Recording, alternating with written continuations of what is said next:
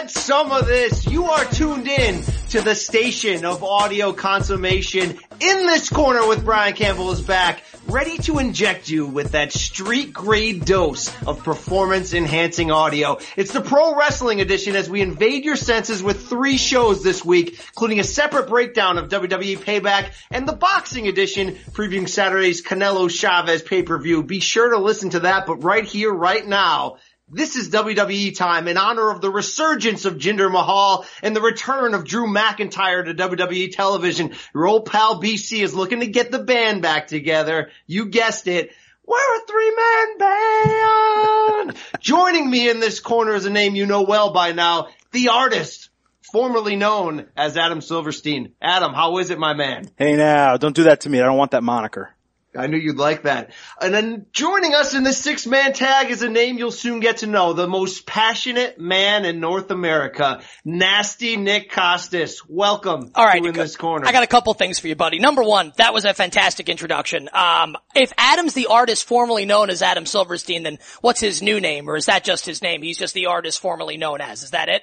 It was a slip of the tongue. I, I, meant to say currently known to jab him for his, you know, his, his, his displeasure with the presentation of Shinsuke Nakamura thus far, which we'll get into, believe me on that. But Nick, welcome to the show you know, open up the lid, pour out a little bit of your passion onto the listeners. Oh, it is great. It's great to be here, buddy. And I want to commend you guys. Um, you guys have done a fantastic job on, uh, on this podcast thus far. I listen to each and every episode. You get me fired up every week for Raw and SmackDown and for the pay-per-view. So an honor to be here. Um, ready to break this down. I don't know if I like the name Nasty Nick, but BC, if that's what we want to roll with, brother, let's do it. Let's uh, yeah, let's dominate. You know, to, to, that's a little bit of a jab off the top there, maybe a little bit unnecessary, but we, we remind all you listeners out there to subscribe, rate, review, spread the word, all that good stuff. No reason not to just jump right into the main event to kick things off. Coming off of WWE Payback on Sunday night, a very good pay-per-view, of course, had that sore thumb with the House of Horrors, but it played into our lead topic this week, Bray Wyatt and a fantastic triple threat main event match on Raw. Guys, look, I thought it was smart right off the top for WWE to transition away from that house of horrific, put it in the rear view as quickly as possible, an absolute debacle, booze from the crowd, constant criticism all around from anybody who, who watched and listened, fan or journalist alike. And they transition Bray Wyatt right away into something that matters, something that activates the feel spot inside of me. How happy are you guys that we appear to be going now from Bray in a jumbled feud, which only made him look bad, to Bray and Finn Balor as we move ahead. No, I gotta be real with you guys. See, I like Bray Wyatt, the performer. Um, I think that he is capable of so much more than he's been given. I'm not excited for this feud, and I'll tell you why. Um, Bray comes out with Angle in the ring, right? And he cuts the normal Bray promo, which is he comes out and he, ma- he doesn't make sense for 30 to 60 seconds and then it goes dark and then they go to commercial break. Um, it's the same crap with Bray Wyatt. And why do we feel like this is going to be any different than any of the other high profile feuds that ba- Bray's been involved with? Whether it's John Cena, this one with Randy Orton, or any of the others here, Bray Wyatt gets involved with a face, usually a white hot face. He beats the face up for a month or so and then they have the pay-per-view match and he loses. Like that is what's going to happen here. The, Bray Wyatt is not going over Finn Balor. Finn Balor is WWE's guy. Remember, he's the first ever Universal Champion. They put him over Rollins in his first pay-per-view match before he gets hurt. So they're going to want to build Finn Balor up. They're going to feed Bray Wyatt to Finn Balor. We're going to be sitting here in a month, six weeks, two months from now saying, hey, WWE dropped the ball with Bray Wyatt yet again here. Cause it's going to be the same story. We've seen this movie before. We know how it ends. And it ends with Bray Wyatt doing the JOB for the one, two, three at the PPV. you Honestly. have all the right to say that. I think that that's a fair sort of cynical reaction to this. I get my, guess my optimist button was pushed so hard because the end run to that Orton feud was so bad that I just want to see him in something different, something that matters. Adam, do you hold excitement and do you care that we're now gonna take their demon swords and kind of, you know, ha- cross them and have a little bit of a, a demonic sword fight potentially. Well, Adam loves sword crossing. We know that for sure. so you know Nick is right, uh, in terms of in everything with Bray Wyatt. We've discussed this ad nauseum on here that they just bury this guy one time after another. It's unreal. Uh, it, it's, it's every single time you think, oh wow, they're actually pushing him. They give him the title finally and they say, oh, you know what? Let's just have him drop it in an eight minute match at WrestleMania to a guy who's already had it 13 times, doesn't need the belt again. Um, And let's put bugs in the ring while yeah, it's going yeah, on. let's, yeah, let's, let's, put, do all this crazy Let's crap. put, let's put bugs in the ring while it's going on. And, oh yeah, now his rematch, let's take the title out of that rematch. Let's move him to another show so everyone knows he's not going to win the title back. There's not even a, a chance of that happening. Um, just for me, it, it just doesn't work. Um, with Bray in general, the way they've been booking him as of late. Um, and it's just going to be an issue that really goes on forever. And B- Finn Balor certainly is not going to be the one that helps it. As Nick said, it's a situation where he's just going to, there's no way Bray Wyatt comes out on top on a feud with Finn Balor. So I didn't necessarily love, uh, the is going to be great because it's going to be fun to watch. They're both really good performers. They're going to work well together. Agreed. But ultimately, it's just not a feud that's going to elevate Bray Wyatt. However, at this point, we may need to just say to ourselves, it's a lost cause. Like Bray's great. He is what he is. There are guys like that. Like, yeah, Kane had a couple title runs, but he was always second to the Undertaker. He's always someone that was going to lose matches. Not every single performer in WWE is what we want them to ultimately be. I haven't, I love Dolph Ziggler. I think he's a main eventer. He should be getting title runs, but I've now come to accept over the last kind of year yeah, you know, they gave him that one shot when SmackDown started and he lost to Dean Ambrose and that my, was it. my counter to what you just said here in BC. We'll see if you agree with this or not. Now you mentioned Kane and Ziggler, right, in comparison. Here's the thing, right? Kane is not as good an in-ring performer as Bray Wyatt, and Dolph Ziggler can't talk. I love Dolph Ziggler. He's got the look, he's got everything. The guy's horrific on the mic, so you can't put him in that main event role. Bray Wyatt is good on the mic when he's not spouting off nonsense that sounds like a, a drunk ramblings of a, of a college sophomore, and he can work in the ring. And after all the screw-ups with Bray, whether it's losing to The Undertaker at WrestleMania, The Undertaker with no build-up to that match, whether it's losing clean to John Cena, whether it's the Randy Orton debacle, they could have gotten it right if they had put Bray over Randy Orton at WrestleMania and given Yeah, him a strong absolutely. run with the belt. So after all the to screw ups, I don't Still. think I can put anything negatively bad on, on Bray Wyatt. And I think I'm, I see on social media a lot of people are trying to do that. Like, maybe it's just not going to work. Maybe he's just not the guy. I counter that and say, look, he's as good as he could be for his size in the ring. He's very quick. That part I have no problem with. It comes down to the story never making sense. And people are saying, Yeah. you know, maybe that's Bray's fault that his promos aren't making sense. Very few people get the freedom to just come out there and say what they want. And normally they had to have come from the attitude era to almost grandfather in that freedom. Bray is that new generation. I just think he's getting such a consistently bad hand drawn for him in, what to say and whether things make sense. Yet when he had the belt on him leading into WrestleMania, that month and a half stretch was the best month and a half stretch of his career. There was an extra shine, an extra amount of power that just radiated off of him that made everything feel like it finally made sense. They need to go back to that. I think your point on, hey, this doesn't set up a, a, bright future for him going over Balor is, is certainly a great one, but I've got to hope that WWE is at least listening to how badly people hated the end of that Orton feud, how nothing made sense. Like even that bug thing, great spot in the ring. If they would have tied it together to some form of a story, look, I'll believe that Papa Shango has special powers over somebody, but this, like any good movie, the story has to have a conclusion that ties it all together. They haven't done it. You hope is the, this is the beginning of that, but I, re- Adam knows that Monday night I was at the end of my rope. I essentially tweeted out, hey WWE, stop ruining this guy. Uh, you know, sincerely all of us, we're sick of it. And Adam, the D-O double G himself, Jesse James coming back at me. Somebody's listening to what we're saying here, right? Yeah, I mean, he, he came back and I fully agreed with him. I wanted to see how it developed and kind of what happened and as it went on. And I think it paid off because we're stuck on Bray Wyatt here, but what we need to talk about is that really it was a two segment uh, shindig, maybe three, because you had Angle uh, and Wyatt, and then you had the rest of the guys all together in the ring. I loved just how it was set up and how the main event on Raw set up three different matches for the pay-per-view. So I want to start, I want to go back a little bit. I want to take us off Bray.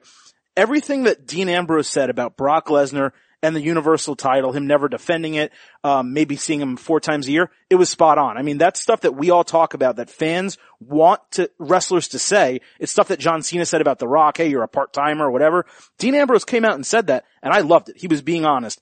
I'm a little mixed though, where he transitioned from that and tried to elevate the Intercontinental title as the best on the show. Look, we know the IC title and the US title are important and good, but don't give me, oh, this is the biggest title on the show because the guy that Vince McMahon decided to put the belt on is only going to show up, you know, six times a year. I don't like that. Um, and it kind of looked like they were going to do that at some point. What I liked is that they eventually had Ambrose, uh, not Ambrose, I'm sorry, The Miz going over and being that contender for Ambrose title where they say, look, we recognize these other guys, they're above the Intercontinental title at this point. They can go into feuds that lead them to Brock Lesnar in the end. So I'm glad that wasn't the case ultimately. Um, in terms of the match itself later in the show, I want to get to that as well. Rollins really shined. To me, he looked better than he has at any point since he's returned from the legitimate, really bad knee injury. He did tweak it again, obviously, but I loved that. It also showed me we need to see Rollins and Balor have a long run together. The, the Universal title, the one-off was great. Obviously he got injured. That was difficult. Um, but I just was thrilled kind of with every, the whole way that match set up it was a perfect use of Bray Wyatt as a destroyer at the end. He's back to making some of those random appearances, first surprising Angle. It was with a really, really interesting dynamic early in the show, which you kind of were against at first, and that's where the DOWG put you in your place, and kind of throwing people off their game. Um, and I enjoyed both segments he was in on Monday, especially the line that he said to Angle, this may be your show, but you need to understand this is my world. So Yeah. when, when they're I gonna, mean, It stinks. I Come liked it. I liked No, it. I liked don't. it. When I, cause think when I, you do, but you don't. No, cause 'Cause they're gonna blow it, Cause you're here's, gonna hate it. Cause here's why. Cause when I say it, it doesn't come off with the same effect that Bray Wyatt does. But that segment, the segment with all those guys, Ambrose, uh, Rollins, The Miz, uh, Balor in the ring together, and then the main event as a whole, the way it was booked, the way the finish was, we give WWE a lot of crap. That main event was spectacular. That's as good as it gets on free TV, guys. And, and I think your point on Rollins is, is best served.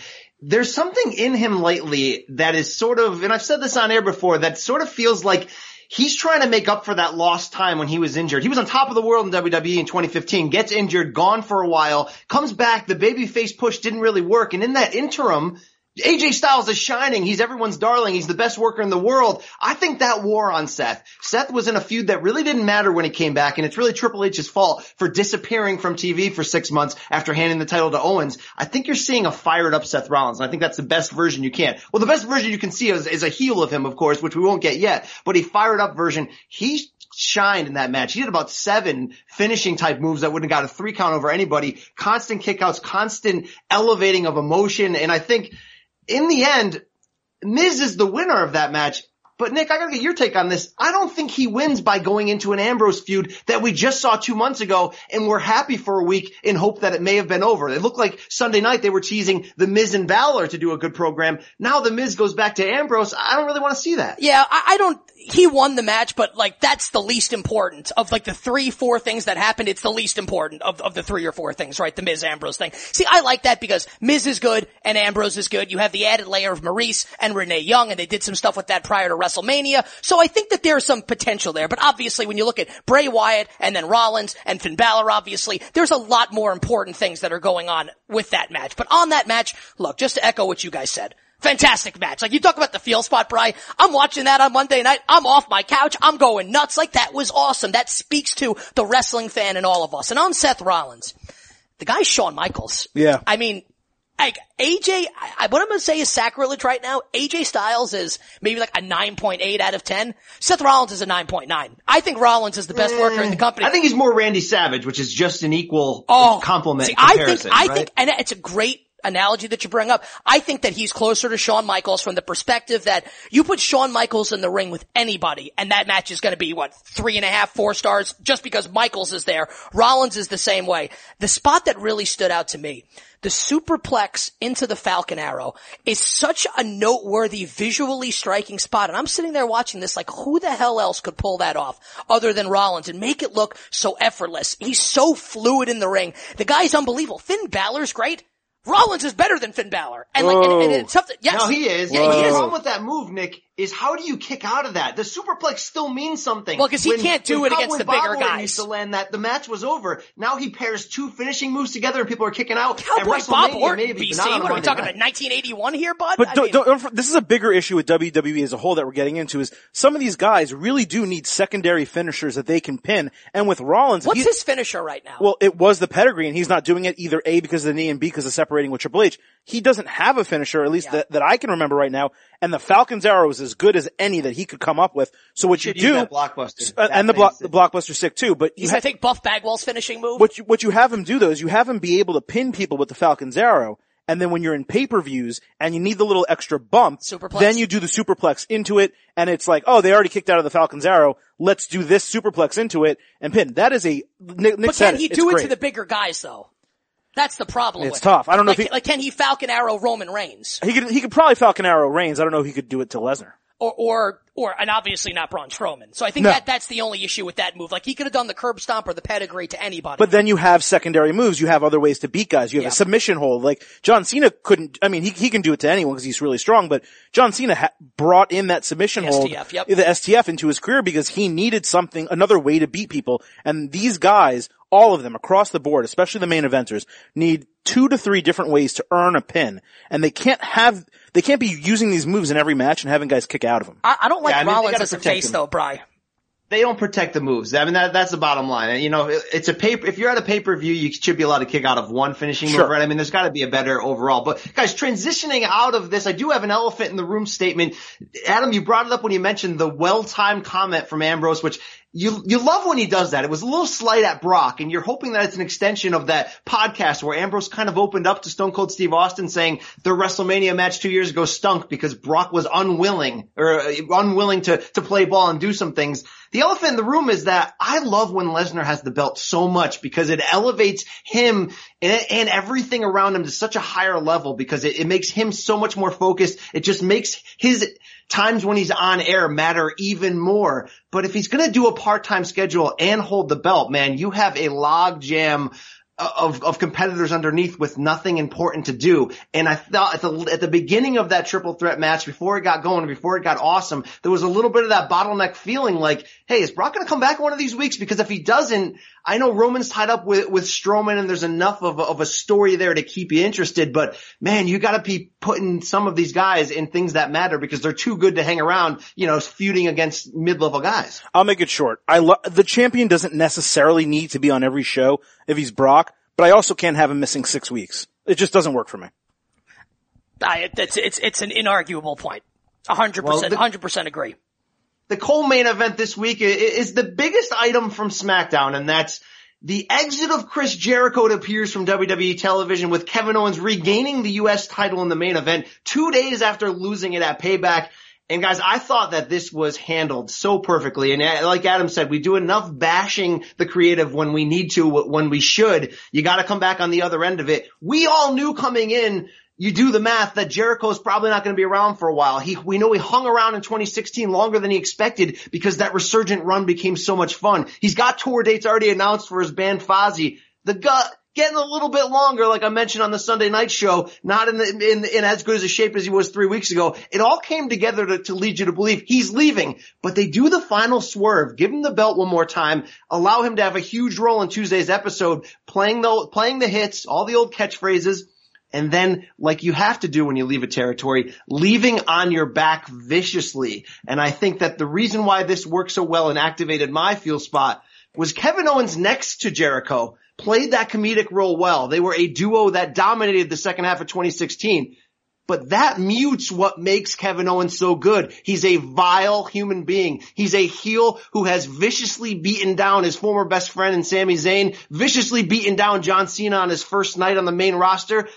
What he did to Jericho to close that show with Jericho selling it with that moaning, man, well done WWE. Yeah, and I want to give everyone, all parties should get credit for the way that went down. First, you give Kevin Owens credit. And BC, you and I did a couple videos before we did this podcast, and the word you used was maniacal. And I thought that you nailed that. And because that's what Kevin Owens is, and that's what makes him such a special heel, is that you really believe that, hey, like, this guy really is like an, an SOB, like down underneath it all. He plays that role so perfectly, and, and you want to give Jericho a ton of credit, like you said, for the way that he sold it. And what really put it over the top for me in terms of Jericho was the dazed look that he had on his face following the DDT and the way that that was sold throughout the remainder of the match. Like he really did have that glassy-eyed look in his face that led you to believe that, wow, like he was screwed up, like I dropped on his head. And I want to give the announce crew also a ton of credit for the way that they sold that and put it over. So you had Owens was great. Jericho was great. And the announcers were great. It made for a really fantastic closing angle. Jericho will come back white hot as a face when he comes back to feud with Kevin Owens. Owens in the interim can build off of what he just did. And again, the announcers deserve some credit also. So, I mean, bravo for the end of SmackDown. And of course, just to go back, bravo for the end of Raw. I think WWE nailed the main event segments in both shows this week. Yeah, what you guys are saying is spot on. There's really no question about it. I love the send off for Jericho. Like you said, he has to go out on his back. That's the way it goes. I was, you know, the surprise in all of this wasn't that Kevin Owens hurt Jericho before, and you know, had the title before he left the co- company. The surprise was that payback, them Yes. putting the title back on Jericho, and I loved it. And KO tapped out, and now they get to Yeah. hit him with the "you tapped out" chant. So it was brilliantly done. It was it was brilliant all all phases. Um, Owens just continues to impress me. He's so good in the ring for a big guy. And it works so well with Jericho, especially, you know, Jericho has been slowing down a little bit and that's okay. He's getting older, but Owens is a burgeoning star. He's really going to be something. He's already good, already great. He's going to be amazing when he's a full-time main eventer and gets like another eight month run with a world title and gets to just thwart baby faces and win cheap. Um, cause he's strong. He's one of the strongest heels in the company. There's a lot of, there's a lot of heels that win cheaply. You know, we see it with Jinder. We'll talk about that later. Um, but you need strong heels who actually win matches, dominate guys, retire people. That's why Randy Orton was really good as a heel. He retired legends. The legend killer. The legend killer. It was great. But I want to bring up another topic in, you know, a, a tangential topic with this. I'm curious if this was the best run of Chris Jericho's entire career. And I realize, yes, he wasn't the undisputed champ in this run. He didn't beat The Rock and Steve Austin in the same night. But you're talking about a guy who completely reinvented himself while still being himself. He had a comedy feud with Owens. He had, uh, two major wrestling fueled, uh, feuds with Styles first and then Owens once they broke up. Um, seven different catchphrases, fans chanting. We put a video on of him on CBS Sports Digital on our social media. It was the most watched video for the entire month of April, and that's during WrestleMania, the NCAA tournament, and all the other cool sports stuff that was going on. People love Chris Jericho, and he's always been great. He's always been a lot of fun. But to me, this is the best he has ever been. What do you guys think? Yeah, I, I think this is the, the most entertaining work of his whole career. He has a really interesting career where this final stage, this final stretch, upped the greatness level of where we'll rank him all time. And, and to be honest, he's got one of those compiler careers where it was more the sum of the parts. He's more, you know, Craig Biggio and, and, and Chipper Jones That than he is- is, you know, that Henry is su- and that Willie is Mays such an in that comment. regard. And- that is so insulting. You're so was the- wrong. This may not have been as important as holding both of those titles or even when he came back in the suits and, and doing that run in, in the late half of the aughts decade where he was really good. I just think that comedically it held together so well.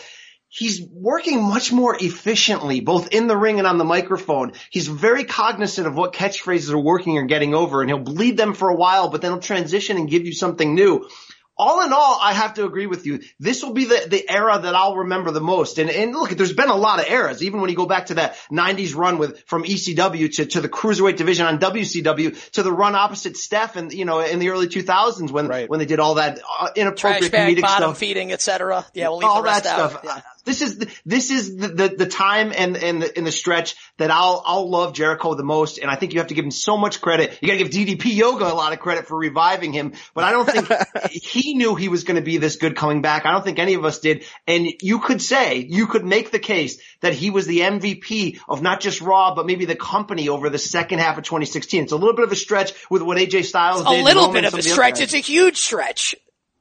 It's not you even, know, it's not it'd even close. best man. supporting actor then, right? All right, uh, that that I can give you, and I'll tell you this, and, and I feel like I'm very qualified to answer this question as a lifelong Jerichoholic. I may or may not still own the Monday Night Jericho shirt from back from his Monday Nitro days. Um, Jericho's been. He's probably in my two or three favorites of all time. Michaels is number one. Jericho might actually be number two for me. And I think if you're going to do the definitive ranking of the Chris Jericho runs, this run was great. And saying that it's not in the top two shouldn't take away from it because it was really sensational. The best run of Chris Jericho's career was in the cruiserweight division on Monday Nitro, which sounds like an outrageous comment and younger listeners that hear this might be thinking, how could a cruiserweight run be as good as his main event stuff? Go back and watch Chris Jericho in the late 90s in the cruiserweight division when this character first started to develop. The guy was absolutely unbelievable and he was the best thing on Nitro when Nitro had Hogan and Scott Hall and Kevin Nash and even Goldberg. Jericho was the best thing going. To me, that's the best version of Chris Jericho. And then I think, Brian, you brought it up to your, like, the, to your credit here. when he came out suited and zooted in that feud with Shawn Michaels. Remember putting Michaels through the JeriTron 5000. Right. They, they gave him the title, that classic run of matches, including a great ladder match. So I'm with you here. This run was great. Um, the list of Jericho was pretty funny. His comedic work was sensational, obviously. He's still very good in the ring, but as far as I'm concerned, nothing will ever beat 1999 Chris Jericho feuding with Stinko Malenko and Ron Mysterio Jr. and and all that stuff with Jericho and WCW. Did we catch a me, Ron. Mysterio in there? Did I catch that? Yeah. Did. I catch a niner in there? Stinko Malenko. what did he call um Juventud Guerrero? He had some funny nickname for Had to be Juventud also. Juventud, right? Juven, something like that. But that's where it started. Like he was doing this, calling people by the wrong names 20 years ago in WCW. And he was the first one to really ever do it. And he was absolutely classic. So I mean, if you want to be a nerd, he's got five star matches in Japan that'll change your life from the 90s if you want to go back and do that. against Gedo, right? G-E-D-O, back, back in the day in the Japan Super Cup in the mid nineties.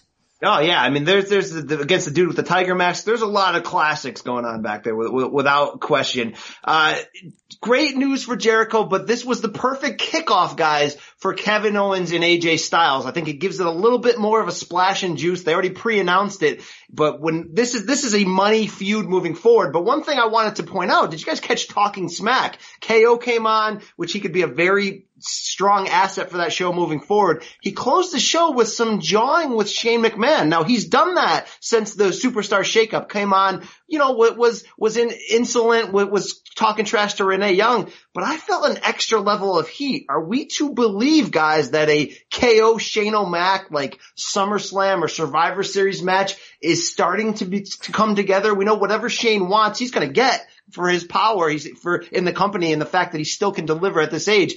Did you guys catch that feel? I, I mean, there was some good heat there between the two. It was definitely kind of, there were undertones of deep-seated hatred. It was, it was pretty solid, but are they gonna have Kevin Owens, one of the, the newest acquisition, one of the top two new acquisitions for SmackDown, fight Shane McMahon at SummerSlam? I mean, I mean, they had the Undertaker fight him at WrestleMania. yeah, I, I don't know. I think they keep the title on him to SummerSlam. It's not that far away. If they're going to pull the title off him, he better be in the main event picture, not fighting Shane. That's not saying I don't like him and Shane, uh, you know, in a ring at some point. I think it would be good and Shane's fantastic, but I don't necessarily know that I need that. I think it was more just really good heat on a show that, you know, needed a little bit of a, a hook at the close. I don't and, know. And it was really Shane solid. wanted AJ and he got him. I mean, he's got, you know, he's one step away from the throne, right? The guy gets what he wants. Well, Shane wanted AJ, but WWE apparently wanted AJ and Sean. They couldn't find anything. They had nothing to do with They AJ. had So they're nothing. like, okay, let's have him Yeah, and, Shane. and AJ, I'm sure if you're asking AJ, hey, who did you want to fight at WrestleMania? I doubt Shane McMahon was his top choice. Now, once they probably started working together and figuring it out,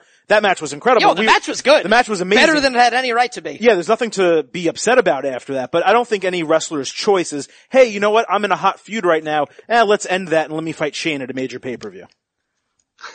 Fair enough on that. That's your co and main event this week in Raw and SmackDown. Let's transition to the favorite segment for a lot of people that growing buzz around this one, hero or zero. It's very easy, guys. All right. As things stands right now, these gimmicks, these characters, are they working? Are they not working? Let's get, let's get these quick hot tag takes and pass it around. I want to start off with you, Nick. The self-proclaimed goddess of Raw, Alexa Bliss, as the new face overall of the women's division, hero or zero this week. Oh, I mean, I don't think Hero's strong enough for it. Um, I think there's a chance that if we were all standing on the edge of a cliff, I may give you guys a slight nudge if it meant that I get to, to, to hang out with Miss Alexa Bliss. Um, she's perfect. Um, she's a great worker. She's awesome on the mic. And Brian, you brought something up. I don't know if it was one of these podcasts or a video that we did, but you've said this a couple times, I think, that in addition to being good on the mic, she's so good at selling things facially. Her facial expressions are awesome. Like you get the sense that if she were not a wrestler, like she could act. She would be a, great actress. She's awesome. And listen, I'm a guy here and I'm sure that we have female listeners as well, but I speak from the male perspective. She's gorgeous. Um, I can't take my eyes off her when she's in the ring. Um, she's an electric performer and I think she's so clearly the star of that group right now of the women's wrestlers on Monday Night Raw. Um, she's a hero. She's awesome. Um, I want more Alexa Bliss in my life. I am a huge, huge, huge fan of the gorgeous and talented Alexa Bliss. I mean, listen, I concur with everything Nick said. What impresses me about her is the mic work and how she just continues to get better every single week. That type of segment has gone so wrong for WWE before. great point. Having a, having someone on a pedestal in a ring surrounded by other people with a coronation. So many of those segments are boring and bad. She went woman by woman. She made the really funny comment at Nia Jax like, "Oh no, we're friends, Nia. We're going to be tag team She partners later." sells it. She's, she makes you believe. sold it all the way. She is so strong as a heel that I honestly, I don't think I ever want her to be a face. And what the other thing we should talk about She'll start to get face heat at, some point. at some though, point, she's so good. At some point, she will. I'm just happy. You know, remember she had that like skeleton uh, thing that she wore on her hand in NXT, and she made the fist. I'm glad that's gone because that was horrible. That was like her only gimmick. And then they realized, oh, guess what? She can actually talk on the mic. So hero for me, it's a no doubter. Brian, what about you?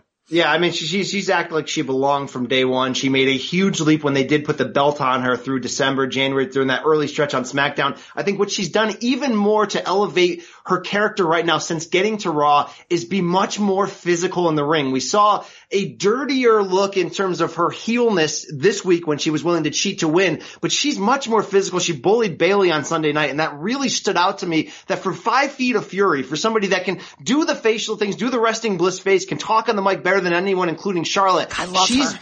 Hammering I the really point do, home man. Like, I love her. Yeah. She's athletic and a gymnast, but she's acting more physical and more and more destructive, and that's important to, to sell the full package and, and put herself over. Like, but I, I want to take bumps from her. Like, I want her to beat me up. Like, I would, I, I, I would pay to get in the ring with her and have her beat me up. I would love that. I what's love that? her. What's that finishing move she does at the top? Twisted Bliss. You'd Whatever love to be on it the bottom. Yeah, of that. yes, I would. Yeah, yes, yes. Exactly. Let's, let, let's cut saying. it and move on here. Adam, I want to hit you with this one, hero or zero. This is right in your wheelhouse, broski. Yeah, man. The WWE's decision to preserve the artist known as Shinsuke Nakamura's main roster in-ring debut to the May 21st Backlash pay-per-view. So I, I've been ranting about this for a month now since he's been on the show and still has not wrestled. I've been so critical, but what the hell? What's another three weeks at this point? I mean, we've already been through four uh, or five without Shinsuke wrestling. So sure, let's make it three more. Um, I guess it makes it feel bigger, and he's going to deliver on the show. There's no doubt. Him and Ziggler, they're going to have a really nice match. But they they can't do this all the time. I mean, they got to get these people that they brought over to SmackDown on the show. Three quarters of the new stars of SmackDown haven't made their debut. Rusev's not there. Lana's not there with her new chair gimmick that looks like the most forced thing in the entire world. The New Day, three dudes that are, should be revitalizing the tag team division. I know they need their, va- I know all these people need their vacations, but Well, none they're, of well, they're hurt. yeah, or they're hurt, but none of them have been there. It's been a month. What I find funny is I've gotten a couple comments, you know, on Twitter from this podcast. Hey, Adam, you're in the heel role a little bit. Well, what I loved is that Dolph Ziggler basically repeated every single thing I've been saying about Shinsuke not performing on the show in that backstage segment with Shane. So I loved it. Um, I'll give it a hero, an unexpected hero here because since he's already been held out five weeks, what's another three? Make it a big moment. I guess that's a good decision if you're not going to have him wrestle. But for me, it's a zero. I want to say, I want to see Shinsuke. I don't like what they did the first few weeks. We talked about that. I thought it was a big zero, but now that they're delaying it and make it feel a little bit more special, it puts pressure on them to come through and deliver. And you can't present this guy as a goofball. And they've done a little bit too much of that. If they use this time of him away from the screen to build the momentum and sell him as a vicious MMA style striker, then I'll be more, I'll be more down for it. Okay, I'm gonna go hero here, but I think this is a fairly nuanced point that we brought up and a fairly nuanced topic here, right? So, based on the, the question itself, is having Nakamura's in-ring debut on the pay-per-view.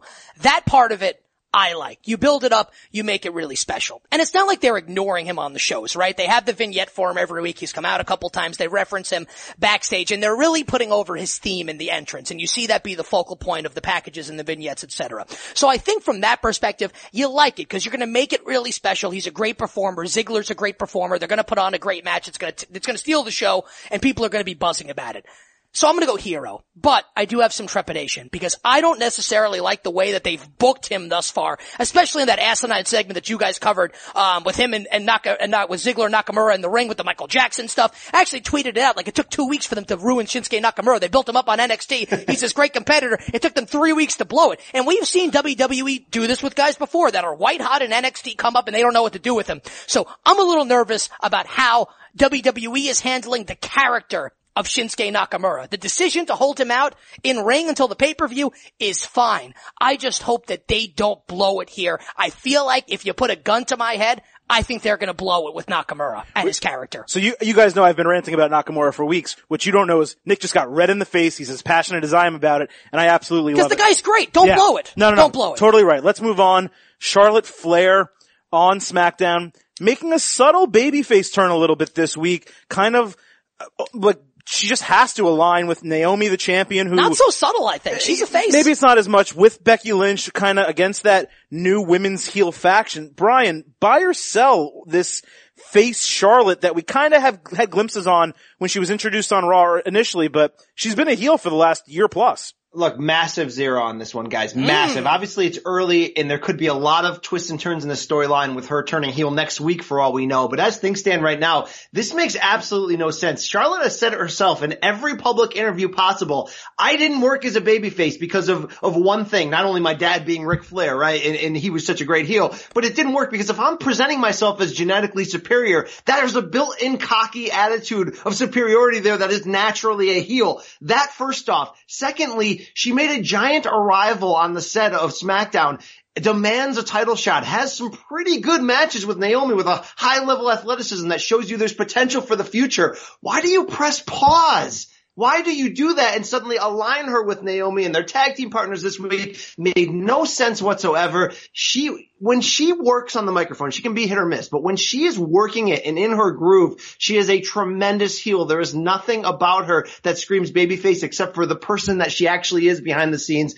Huge zero right now, guys. Makes no sense. I'm hoping that this was a necessary turn in the story to set something up big for next week, but right now it makes no sense. I'm gonna go hero on this one, and it's it's purely because of the fan reaction. The fans are already behind her. Like it did not take long for the fans to get behind Charlotte. She got a ton of face heat last night. Now the thing that worries me, the heels. The heel women on SmackDown are not as strong as the heel women that you have on Monday Night Raw. So with this new stable that they're building with Tamina, uh, and Carmella and Natalya, none of those three women really, like, they're good ring ring performers, but do they have the juice of some of the performers that we see on Monday Night Raw?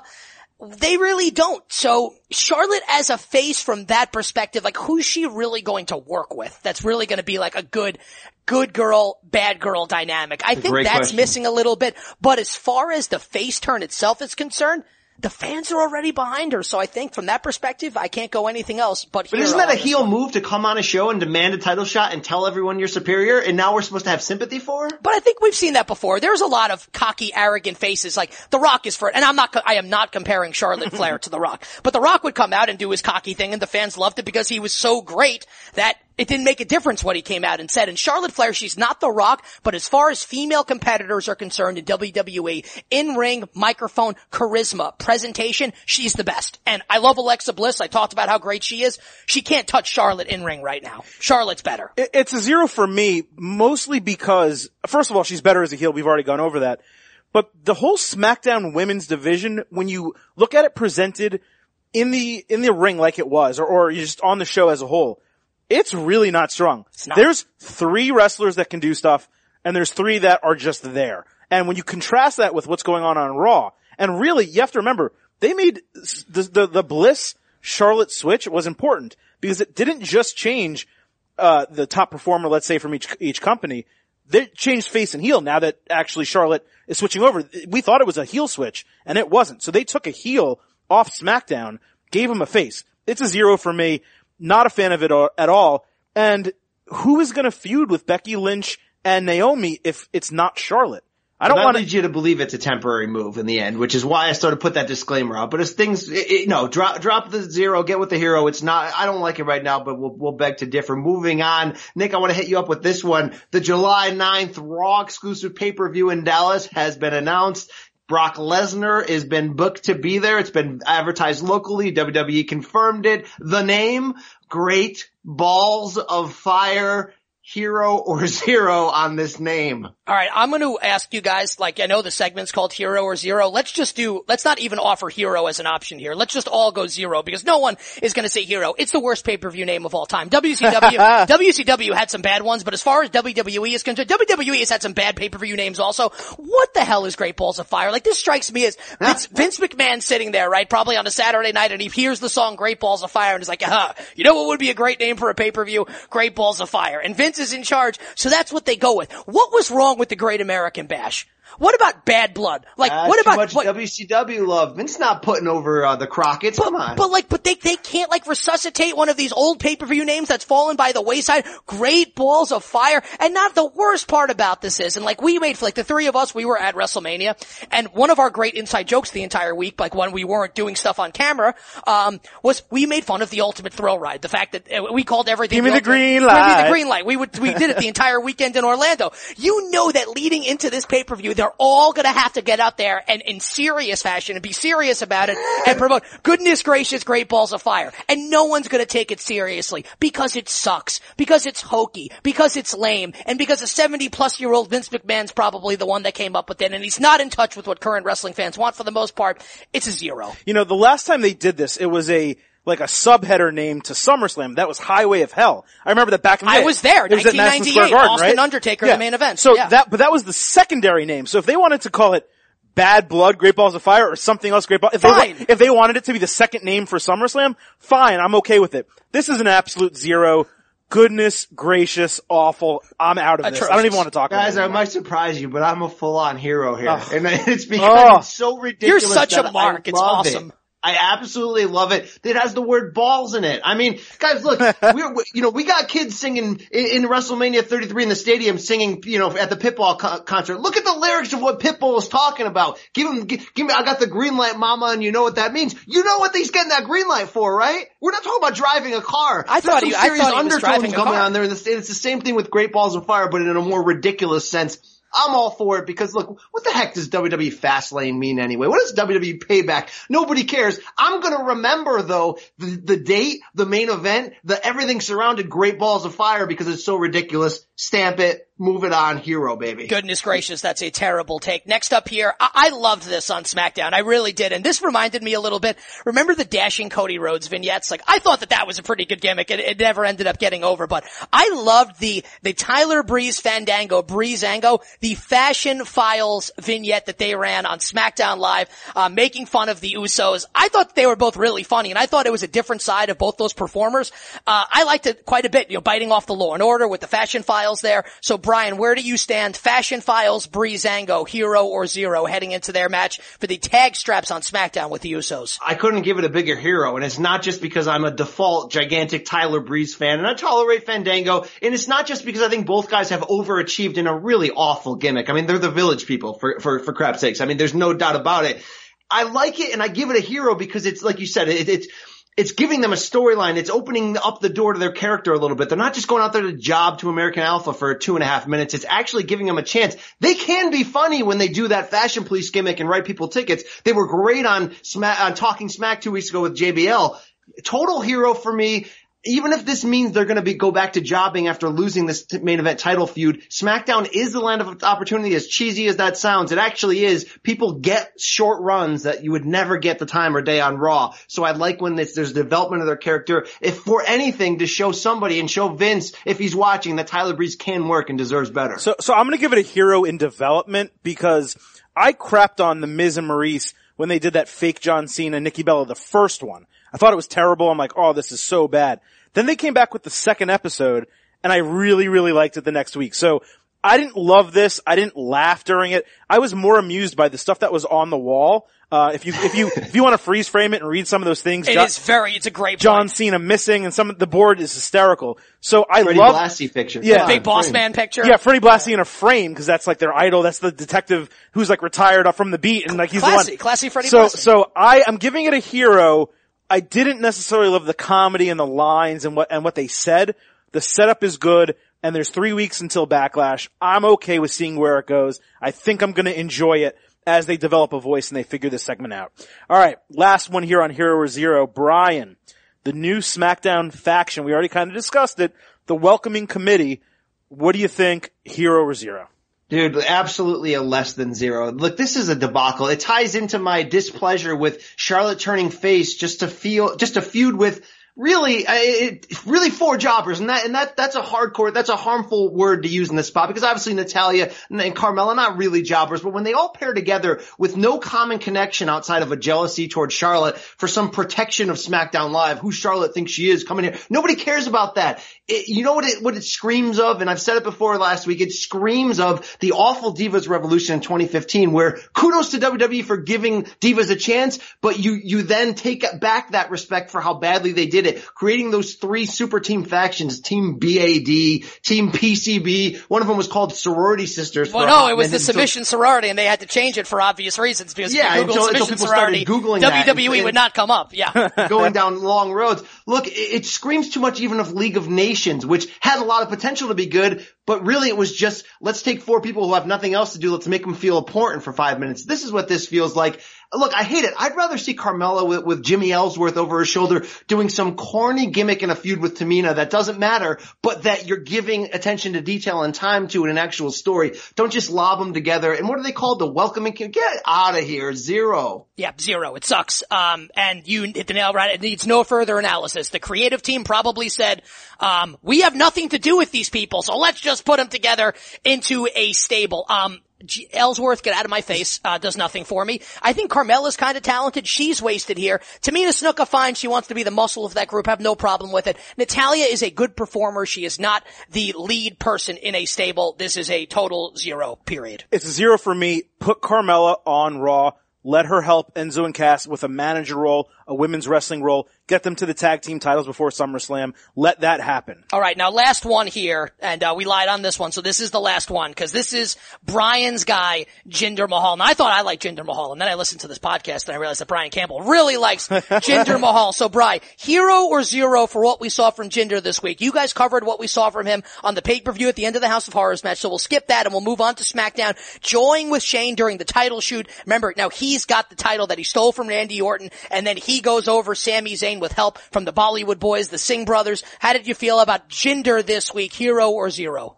You know, I'll give it a, I'll give it a soft hero. I think it's a continuation in the right direction. I don't think it had the same impact of the first two weeks. I thought seeing him in a match with Sami Zayn, which was meant to put him over, did kind of remind you that if you have any pause on the idea of Jinder being thrust into the main event level, he's really not a main event wrestler, right? I've, I've talked about how I don't like I'm his finisher it. at all, that he's going to need something a little bit more vicious. I'll say a soft hero because look, I like that he's in a photo shoot posing with the stolen belt, acting like he deserves it just because he stole it. I like some of those elements. I like the elements of, of the, of the Punjabi J&J security. I love when you're going to present a chicken crap heel, you're going to give him so, some mini helpers around him to cause some trouble just didn't have the same impact. A little bit softer this week, but we're staying in the right direction. Yeah, it's a zero for me. You said it. There's two ways to build up a heel or a new guy into a main event spot. You make him a chicken crap guy, or you actually have him win matches now that he's has some confidence and he's thrust into this opportunity. I don't mind the Singh brothers kind of being involved early in the match and distracting Zayn and helping Jinder get an upper hand, but they shouldn't be involved in the finish when you need Jinder Mahal to get an actual legitimate win hand, heading into this backlash match with Randy Orton. And by the way, I said this last week and I'm going to repeat it again. Why the hell are we supposed to like Sami Zayn? He is a loser. Yeah, um, the Zayn thing is a great point. Um, I re- when we were sitting at WrestleMania, he didn't even get his own entrance into the uh, the Battle Royal, so it's clear how they view him, a jobber to the stars. Um, I respect both of you guys, and there's a lot of other people I respect their opinions as well. And Adam, you brought up the point that I wanted to make, um, and I think that really speaks to just how big of an issue it is as it concerns Jinder Mahal. I agree with you in terms of the way that they're booking Jinder as, as the chicken you know what heel, the guy who's winning matches in cheap fashion. I don't like that. I'd like to see him put over strong, right? Create some new talent. But I've seen people that I respect on Twitter, people that I respect that I've spoken to that think that this is the proper way to book him right now, to build the cheap heat. Now, I agree with you. Put him over. Sami Zayn, like, it, Sami Zayn loses nothing by losing clean. He loses right. clean all the time anyway. Why not just put Jinder over strong heading into this match? So I'm with you. We've got varying opinions. So BC, where do you stand on that? The booking of Jinder as either the strong heel or the chicken you know what heel that needs help from his associates to win matches. Which would you rather see? I'd rather see stronger because I think that's how you have to put over a strong foreign foil. And that's what he is. I mean, look, we're playing up, in reality, to make this work, you're playing up some of those xenophobe tendencies that are in a lot of people. I mean, let's not fool around with this. They're right? not Like, even yeah, you're subtle doing this about it. Yeah. for marketing reasons in India, but you're also playing up that there's a guy from a different culture who's being so bombastic in your face. Yeah, he would need stronger, more physical booking to, to, to go with that. But like with that said, if they're going to play the middle, if they're going to bring in Singh and Singh security, there is a way to do it both ways and still please people. You know, bottom line. It's, but hey, and and he's got to get, you know, I like him. I think he's got a lot of potential. He's obviously got the look. He's the most ripped and cut guy and big guy on the roster in terms of overall physique. He's got to get a little better on the mic. It's not an overall criticism, right? Because he hasn't gotten the time really to shine doing that. But all he's shown you thus far is to come out and I'm going to yell and I'm going to snarl and I'm going to get angry. He's not that great yet. It's not an indictment because he hasn't got the time yet, but he's got to get a little better on the mic if he wants to stay in the upper main event picture after he loses to Yeah, him. the- you know, the- I- and I've got questions that, that Randy Orton is the right babyface foil to bring out the best in Jinder. I don't, I don't think that was a smart move either, but we'll, we'll slide out of this and I want to tell you what we're going to slide into, guys. We're going to slide into my DMs. Yo, I all right? love This- this- sliding into DMs. It's my favorite. I mean, I don't think Nick slides in enough. I mean, them DMs are open, Nick. I've, I've given you the, you know, I've given you the green light. Well, I don't know about your what that DMs. I'm sliding into some DMs, buddy. I don't think that they're yours. These are uh, swipe left, by the way. Uh, these are actual questions from actual fans who have slid into my DMs, and same with Adam. Let's go around. And Nick, I want to hit you up with what Rye Guy at V underscore Vargas had to say. Love Rye He's Guy. talking about payback this weekend. He said the live crowd in San Jose hated the House of Horrors match. Would pre-tape segments like this or the Hardy's Broken Brilliance be more suited for YouTube or network exclusives? And I think what he's really trying to say is, do these type of sen- stunts make more sense within the flow of a wrestling show like we saw on sun- Sunday, or should they be kept in their own universe, separate from a ring? For, for crap's sake. Um, that is, I think it's a highly intelligent question, and, and, and I mean that sincerely here. And I think that what this generation of technology affords you here, right, with the WWE network being what it is, is the opportunity to do what Rye Guy's talking about. I'll be honest, I didn't like the broken brilliant stuff with Hardy, like the match that they had. What was it called? The final deletion? Yeah. Like it was interesting and it was different. I didn't necessarily like it. The House of Horrors was obviously a complete and utter disaster. Now I do think that there is a place for this sort of creativity, right? Because you have the avenues to do it, whether it's a YouTube exclusive, whether it's something exclusive for the WWE network. So I'm not trying to shy away from the creativity behind it, but I am with Rye Guy here. I don't want to see this on Impact Live. Not that I'm watching Impact Live. I don't want to see this on a pay-per-view. I'm being serious. I don't really like it that much, but I do think that it's called Impact Wrestling, but we'll let whatever the hell it's called. like, there is a spot for it. It's just not on Monday Night Raw. It's not on SmackDown Live, and it's not on WWE pay-per-view. So I, I think it's a great question, and I, I think that he's right with what he's saying. Yeah, you know, I, I agree a lot. And in fact, I don't remember if we even brought this up early in this podcast, uh, you know, in a previous show, but I want WWE to do things now that they have the network, now that they care so much about Twitter and Facebook and social media.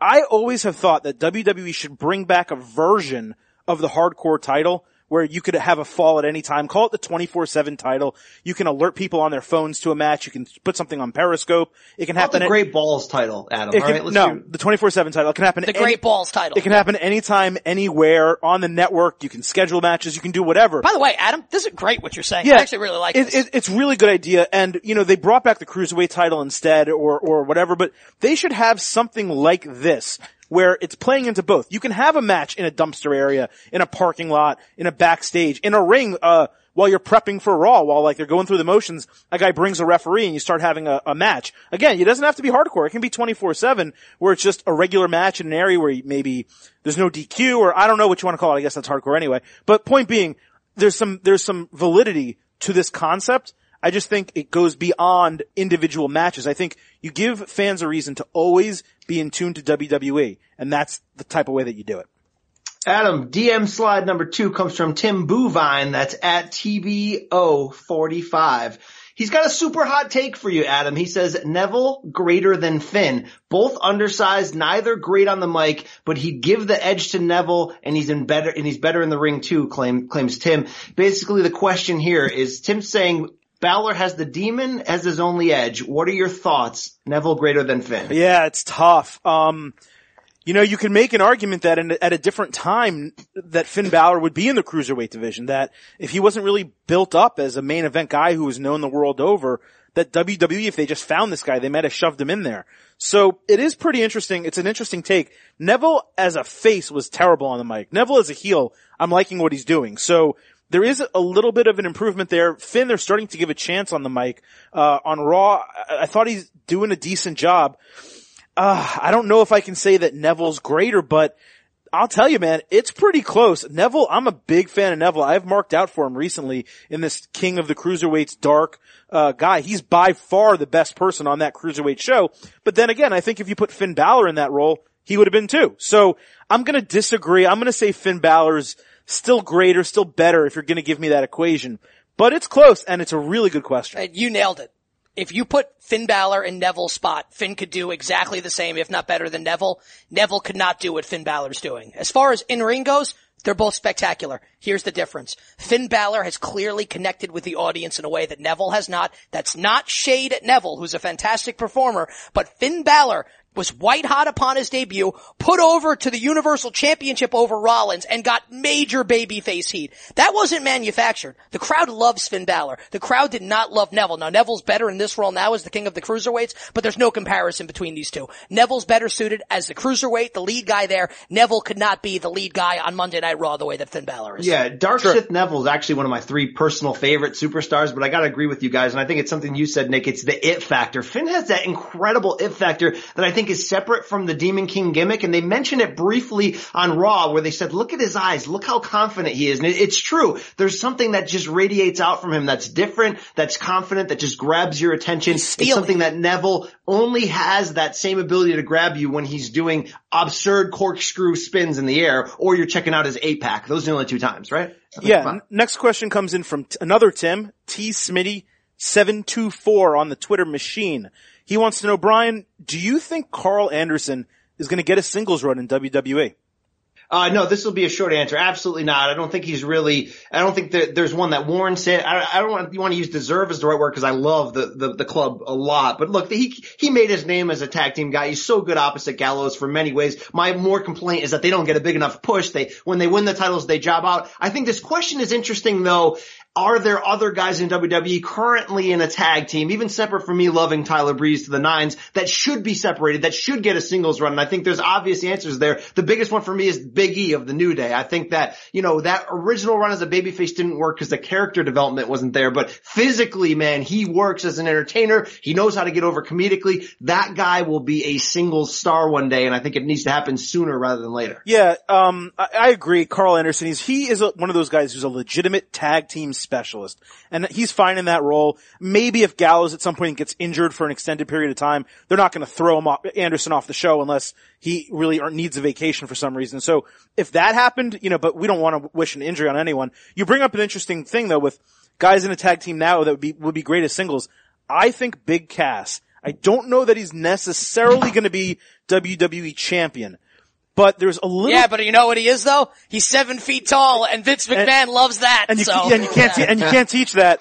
And you know what? Diesel Kevin Nash, he just rem- has a little bit, he's not as dark as him. And he's not as big. And he's not as big, but he reminds me of him in so many ways. Maybe it's just with the diminutive guy, the Shawn Michaels kind of dynamic with, with Enzo. But Cass, Biggie, and Kofi Kingston are three guys that immediately pop that these guys can have long, successful singles runs. They've tried it with Biggie and, and Kofi before, and you know, did it fizzled out. They don't really book, they never booked those guys really strong but they're capable. What do you think? All right. So as far as the New Day is concerned, the one run that they had with Kofi that was good was when he was feuding with Orton. Right? Yes. And when he destroyed Orton, Amazing. The, the NASCAR car and everything. Yep. The problem with Kofi is when you put him in a big singles match like that, he gets exposed because he's going to screw up. Remember the famous Orton stupid, stupid, stupid after Kofi blew the RKO spot and Orton called him out on national yep. television basically. So I think Kofi's best suited in this role. Like he's great for the, like the spots in the Money or the Bank or the Royal Rumble, but he's not a legitimate 25 minute singles competitor match. So Kofi, I think you keep him in uh, the New Day. As far as Karl Anderson at a singles run, no. The reason why he wouldn't get over. The Bullet Club is not over. They're good workers. This isn't Japan where you get over on the strength of your work. You have to be able to talk. They're decent talkers. They aren't great. Karl Anderson will not get a singles run because the fans would not get behind him or boo him to any great degree. Now, one thing that we didn't have on this rundown, which I'm going to bring up here because of something Brian said, the tag team wrestlers that should potentially be split up.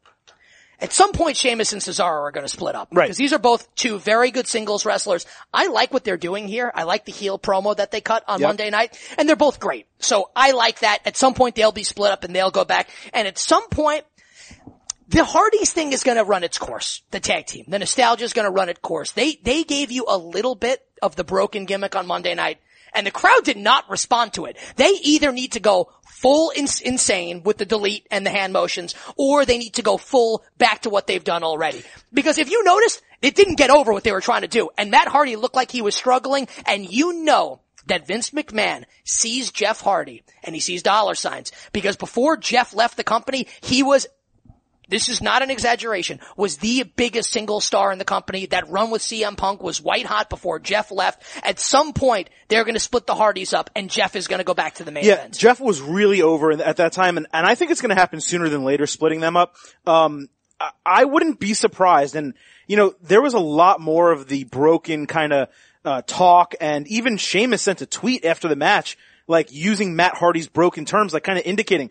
I wouldn't be surprised if they use these brogue kicks to Matt's head to jar something loose. They're to have to go at it a different way than they did in Impact Wrestling. They're not to be able to turn him broken the same way with Jeff. It might have to be a different manner where something gets shaken loose in his head, or maybe they play it where he signed back with WWE and like his brain switched back with Jeff, they're back together, whatever, and then now, you know, Sheamus kicks it loose from him. So I think they're gonna get there. I don't know that it's gonna be him and Jeff turning on each other, but I do think once they lose the titles, that they will split up. And I don't think it'll be forced where they necessarily turn on each other for that to happen. Yeah, and I, all they need is a dip in the lake of reincarnation, Adam, right? Right next to Skarsgård, the dilapidated boat, to really change this. And to you, to what you said, uh, Nick, for it, you you can't go back because nobody wants regular Matt Hardy. As good as he was as a hand in certain moments and in the ladder matches with the Hardy Boys, he will cannot be something unless he's broken because that character was too good. They got to go back to that. There's rumors that Vince McMahon and WWE are trying to buy out Anthem Sports, which which owns Impact Wrestling, buy out that gimmick. It feels like they are because you're seeing more teases to it. But the reason why I don't think it got over th- this week because they just did the hand gesture. You to make that gimmick work, you need to focus on Matt being allowed to be at his compound with the cameras there, doing his hilarious catchphrases, doing the whole gimmick with with his wife Reby by his side playing the piano, King Maxwell in his arms. You know the the the father-in-law Gardner. You need the full thing to make it work. I think we'll see that. Then I think it'll be white hot. Is Vince is Vince McMahon gonna buy out a gimmick from Impact Wrestling? Is Impact if if WWE just tomorrow said we're gonna go full broken character? Is Impact Wrestling gonna lawyer up against WWE and win Yes. that battle? I don't think they would. Uh, they've already been lawyering up against the Hardys on the indie scene for a while. Yeah, I know it's a against against individuals. power, yeah, against individuals on the indie scene, not the WWE and their corporate billion dollar company monstrosity. I I mean maybe maybe and maybe WWE is not as cavalier as they used to be where they just feel like they can take whatever they want. And they have always been respectful of other promotions to some degree, but if I'm Vince, I say, "Hey, just do it, guys. Like I don't need to pay for anything." And the final slide into the DM, Bry, this comes courtesy of hashtag Lake Show at DMitty78. He says, what do you think about the champion going to the ring first and waiting for the challenger? Shouldn't it be the other way around like in the old days where it was more intimidating and the champion had the psychological advantage? advantage. Look, one million percent from what Lake Show D Mitty is saying right here. It's spot on. There, there's no need to, to flip that and switch that. Even in boxing and MMA, in certain instances when somebody negotiates it into their contract like a diva, where even though they're not the champion, they get announced second, that still peeves me off because it's the champion's advantage to get announced second. It's tradition. It makes sense. You are the higher, even if you're not being paid more, like in boxing, you're still the higher entity on the card as the champion. The reason why I think WWE should stick to it it and you can argue it doesn't make sense, but I think they should is because there has to be still be foundational elements of WWE of fake wrestling that is real, that corresponds to it being a real sporting event. They don't do enough of that by any means. Can you still have supernatural things like Bray Wyatt, Sister Abigail and that crap in that world? Yes, you can. But the foundation has to be strong of things that are actually real, that correspond with boxing and MMA, that feel like real sports. And if WWE can go back to that on some very subtle levels more often, I think they'd get more fans. I think people would, would feel the times when they manipulate the ending, cause they do, cause it's fake, it would feel more exciting and feel more real if the structure around it felt real. No, I, I completely agree with that. Great question from D Mitty. 100%. Uh, the champion always comes in last. You need to have those elements of real sports in wrestling to make it feel real, to make it feel like it's a legitimate competition and it's not just a show that's being put on. The other, the only exception I'll make is there are certain entrances they have extra theatrics. There's uh, a certain need, whether it's the Bayley buddies on stage or whether there's, I, I- you know, I can't think of an exact example, but there's certain entrances that have elements that need to go on last. Otherwise it'd be a cluster for them to go on first. So in specific instances like that, I'm okay with it, but those should be few and far between in my opinion. I think you Nick, guys there was nailed it. one, there was one last thing I wanted to hit you with, Nick, on a DM that came in late. It's from Brian at B Campbell CBS, and it's Oh, for you. I feel like I know would that you guy. ra- would you rather be on the on the finishing end of Naomi's rear window or Jack Gallagher's teabag twist when he jumps off the top rope with that umbrella and What kind of lands spread eagle around around your throat? I where, mean- where would you rather be on? I mean, yeah, obviously I'd want to be teabag twisted. Of course. I mean, what, what, what red-blooded American heterosexual male wouldn't want to be teabagged by Jack Gallagher? Hey, we're out of this segment, guys, and now we're time to slide into that old feel spot, right in the feel spot.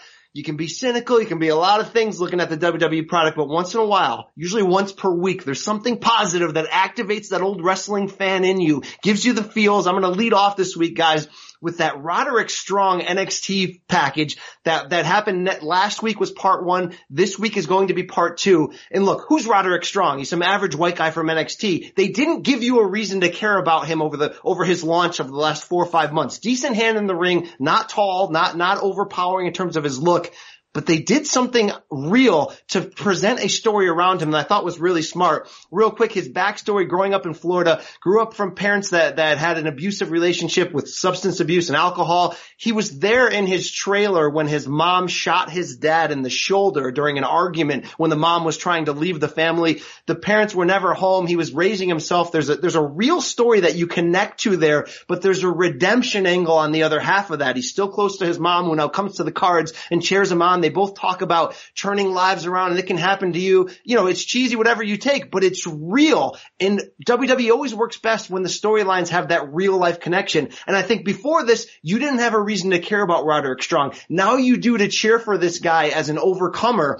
And it also plays into the fact that there's no real baby faces anymore. The idea of a white meat baby face outside of like a Bayley is gone. Like they don't get cheers. There's no reason to cheer for them. You have a reason to cheer for this guy now because the way they presented this story felt real because it was, and it gives you an, you know, a picture of seeing people that have overcome despite tough circumstances. It hit me right in the center of that old field Yeah, spot. yeah, it, it was really well done. I mean, we should talk about the story is captivating on its own, but the package itself was really well done. And NXT doing things like that to introduce guys to the WWE universe as a whole is good. I kind of wish they had done it earlier in his run with the company. He's been over for a while in NXT. The fans really, really like him. They pop for him big. So I'm surprised it took this long for them to kind of tell this story, but let's also not forget they're in this new era of NXT where a lot of these stars that really helped NXT become what it is have gone and are in are in the main roster right now. So I like the way they introduced him, um, and, reintroduced him, I guess, and kind of gave people a reason to root for him. The question is, what do they do when they eventually call him up to the main roster on WWE? Do they repeat this? Do they do something different? Uh, it- just give him a demon gimmick, Adam. Everybody's got a demon gimmick. What hit you in the field spot this week? for me, you know, I've I've been critical of Dean Ambrose pretty often on this podcast and on Twitter. Just I, I don't buy him the way other people do. I don't think he's that great on the mic. He his jokes don't land a lot. He, he's not as strong as I think WWE thinks he is. But him, Well, the thing with the phone was stupid too. Oh, like the it was phone. calling Kurt Angle like it's dying a slow death out there. yeah, no, You was- could see the text. You could see that the letters on his Correct. screen as if he, you know, come on. and that's an issue like with TVs and movies, TV shows and movies too. They never just figure that out. Like, oh, when you're on a call, it doesn't look like that on the phone. But I'm getting sidetracked here. So I'm not a huge fan of him in general on the mic. I think he's fine in the ring. He he was a little rough early, but he's getting better. But I loved the three backstage interview segments that they had with Dean Ambrose this week, with him acting like an old school announcer, not just asking pretty decent questions actually, but having fun with Finn Balor in the donut, throwing to Gorilla Monsoon and, and a lot of other old, you know, wrestling names when he's thrown back to the commentators. That hit me in the feel spot. I really loved it. I'm not going to go on to talk too much about it, but if they can use Dean Ambrose in roles like that, I think that's where he's going to shine more than putting him in a, in a ring and having him make some pretty bad jokes that don't really hit home and don't get responses from the crowd. He's not CM Punk. And we the saw mic. the Drifter. How about the call out for the Pearl Jam song? That was fantastic. That was good too. So overall for me, I just really happen to like that a lot. Um, what didn't hit my feel spot this week, and I'll be very quick with this, Heath Slater should never come to the ring and not talk. When he came out, before he jobbed to Apollo Crews, I'm actually sitting there watching Raw in my apartment thinking, please get the mic, please get the mic, please say something funny. So the more Heath Slater on the mic, the better. But what hit me, BC, in that feel spot this week, we talked about this at WrestleMania, right? What you really look for as a wrestling fan, right? When wrestling ascends to that Shakespearean level is when you sort of lose yourself in the moment as a fan, right? And you forget that, wow, like this is what I'm watching is fake. It's choreographed. It's pre-produced. And you, and you're thinking like, oh my God, this is really great. Like you're actually watching something, a real sporting event. The main event of Raw did that for me on Monday night. And I brought up the spot earlier on this podcast, the superplex into the Falcon Arrow. I was breathless after he hit that. I'm sitting there thinking like I'm actually laughing, like I'm chuckling to myself alone in my apartment. Like that was so good that it took my breath away and all you can do is laugh. That's when wrestling is at its best. When it hits you in those moments, like you call it the feel spot, Bry. That's what did it for me when I was What do you call it? The Great Balls of Fire? um, no, I think the feel spot's pretty good. I mean, uh, you call it other names, probably not appropriate for this podcast, but man, that main event on Monday night on Raw, kudos to those three gentlemen. What a fantastic, fantastic, fantastic match, reminding us why we all love this sport so much. And kudos to the three gentlemen on this podcast, guys. I think, you know, we came out there, I think we just brought it. I think we just spilled the passion all over the place, right? I mean, other way to I mean. I don't need to bury Horowitz ourselves, but that's fine. But I just patted, I patted all three of us, not on the back, in other places.